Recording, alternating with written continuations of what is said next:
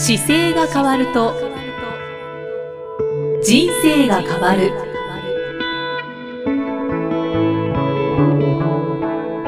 こんにちは、生きみえです。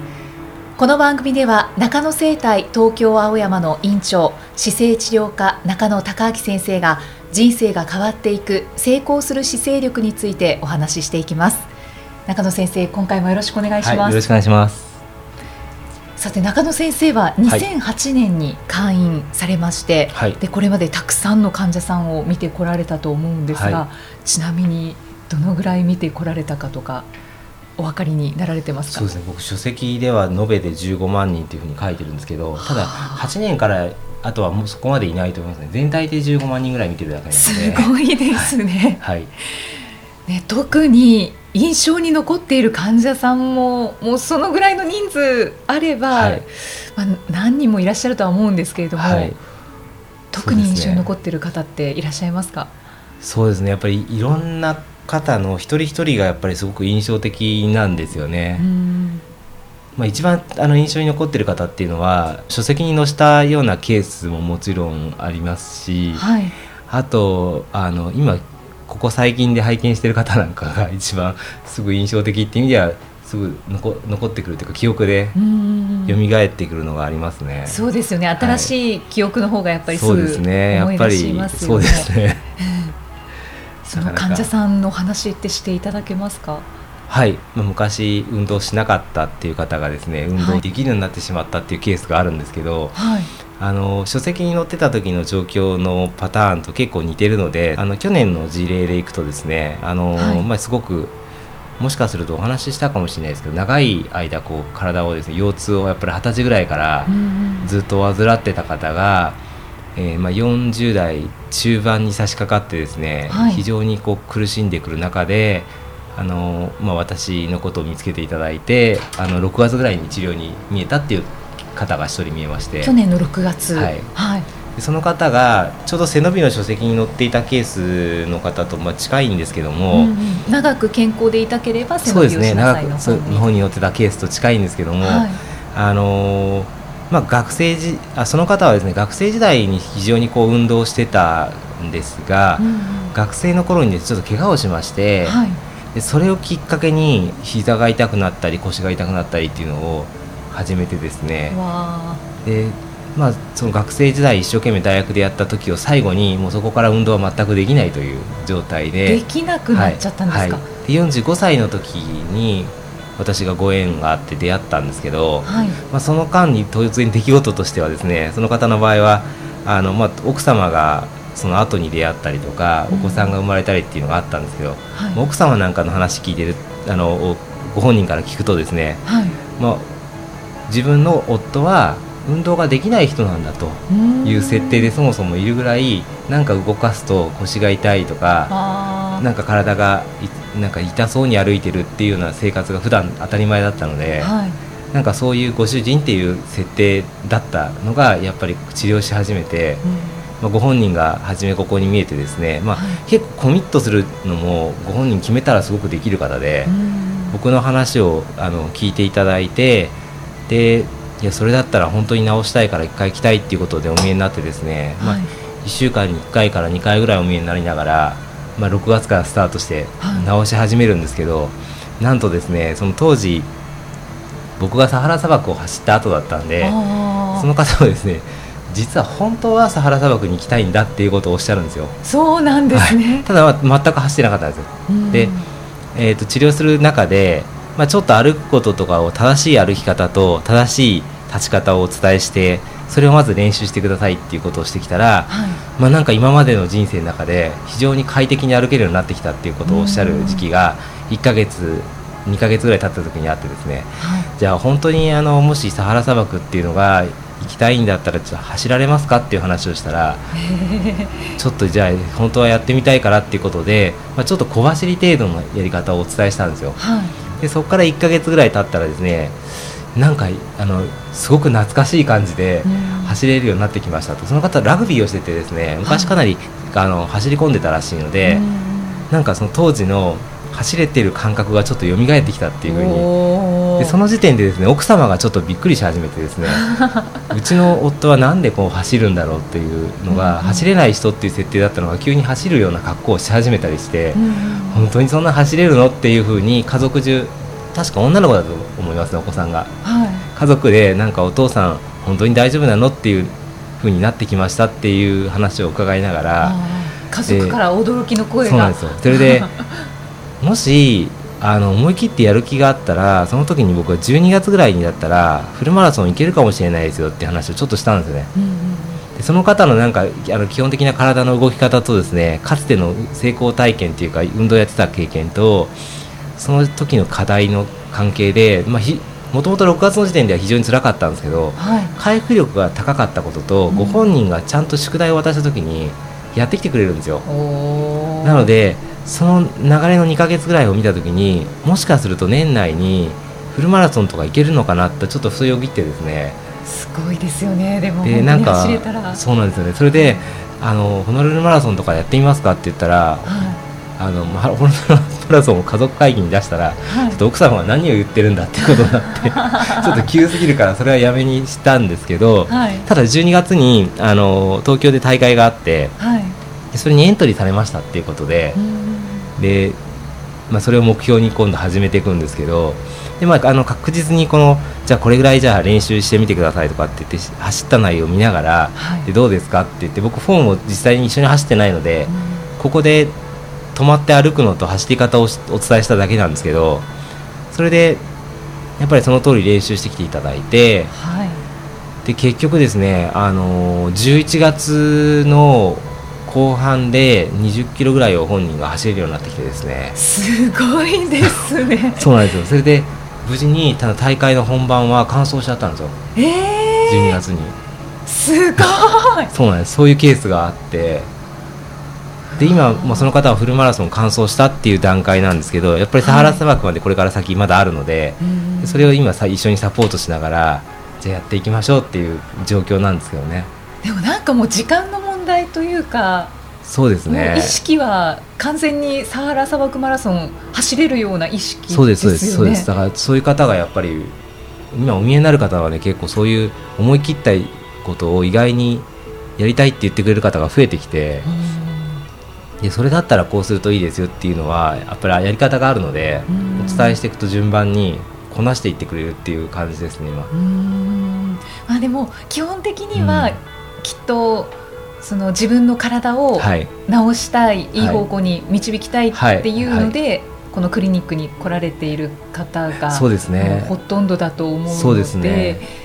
ね、前向きな方多いですよね。そうですね。本当にね、あのおかげさまで楽しくっていうか、こういうことするといいですよって言ったことをほとんどやっていただく方ばっかりで。それは本当にね、ありがたいですね。皆さん素直ですね。そうですね。あのやっぱり素直さとあの理解したことをやり続けるっていうことでやっぱり使い方が変わってくるので、その方なんかもやっぱりそそのきっかけに運動する習慣にどんどん変わってきてですね週末になんかお父さんは走りに行くっていう設定になってしまって今までは痛くて家でいるのに、はい、走りに行くっていうお父さんに変わってきたっていう。すっかり変わりましたね、はい、アクティブなお父さんに、はい、すごくあの奥様がすごくびっくりしたっておっしゃってました。もご本人本当に嬉しかったんじゃないですかね、うん、そうですね。今ちょっとお仕事の関係で今度大阪に移られてるので週末っていうかたまに東京に戻ってきた時にあの、はい、今治療する形なんですけど、うん、ご本人はそのちょっとしばらく大阪で仕事をしながらもうなんかご本人もですね今これから起業したい思いがあるらしくてなのでもうそちらの方にシフトしていきながら、はい、あの会社員としての仕事のスタイルから今度自分で事業をやっていくっていう形に今変えていこうとしているということでなんかそこまで。そうですね、はい、はい、結構多いんですよ僕。拝見するときに起業家の方多くてなんか将来やっぱりこういうこと本当はしたいんですっておっしゃってる方が応援するのが好きなのもあるんですけど結構、まあ、僕自身もその起業っていうか新しく物事を作るっていうことが好きなので、まあ、そういう自分の知ってることとか情報をお伝えしたりとかしながらあの喋って宿題を出して直してっていうのをしてるうちに良くなってきたという。えー、まさしく まさしく姿勢が変われば人生が変わる、ね、そうですね。本当にあのまさしくそうですね。本当にあの2016年のベスト版があったら多分その方は今僕の中ですごく良かった例として。そうですね。なんかベスト・オブなんとかとか、ね、ちょっといずれ作ってもいいかもしれないですね。みたいな。なんかそうそういうのやってみたいなと最近思うようになってきて。いいですね、はい、あとねあのうちに見えてる方同士も結構面白くてですね、はい、まだその一緒にコミュニティ作ってないんですけど、はい、やっぱりそういう思考の方が多いので、うん、あの基本的に健康を考えられるっていう方がお見えになるので、うん、まあ、健康と、まあ、仕事とかをつなげることが得意なんですね。だけどなんかね上手に掛け合わせるとすごい新しい事業が生まれるんじゃないかなとかいつもなんか考えながら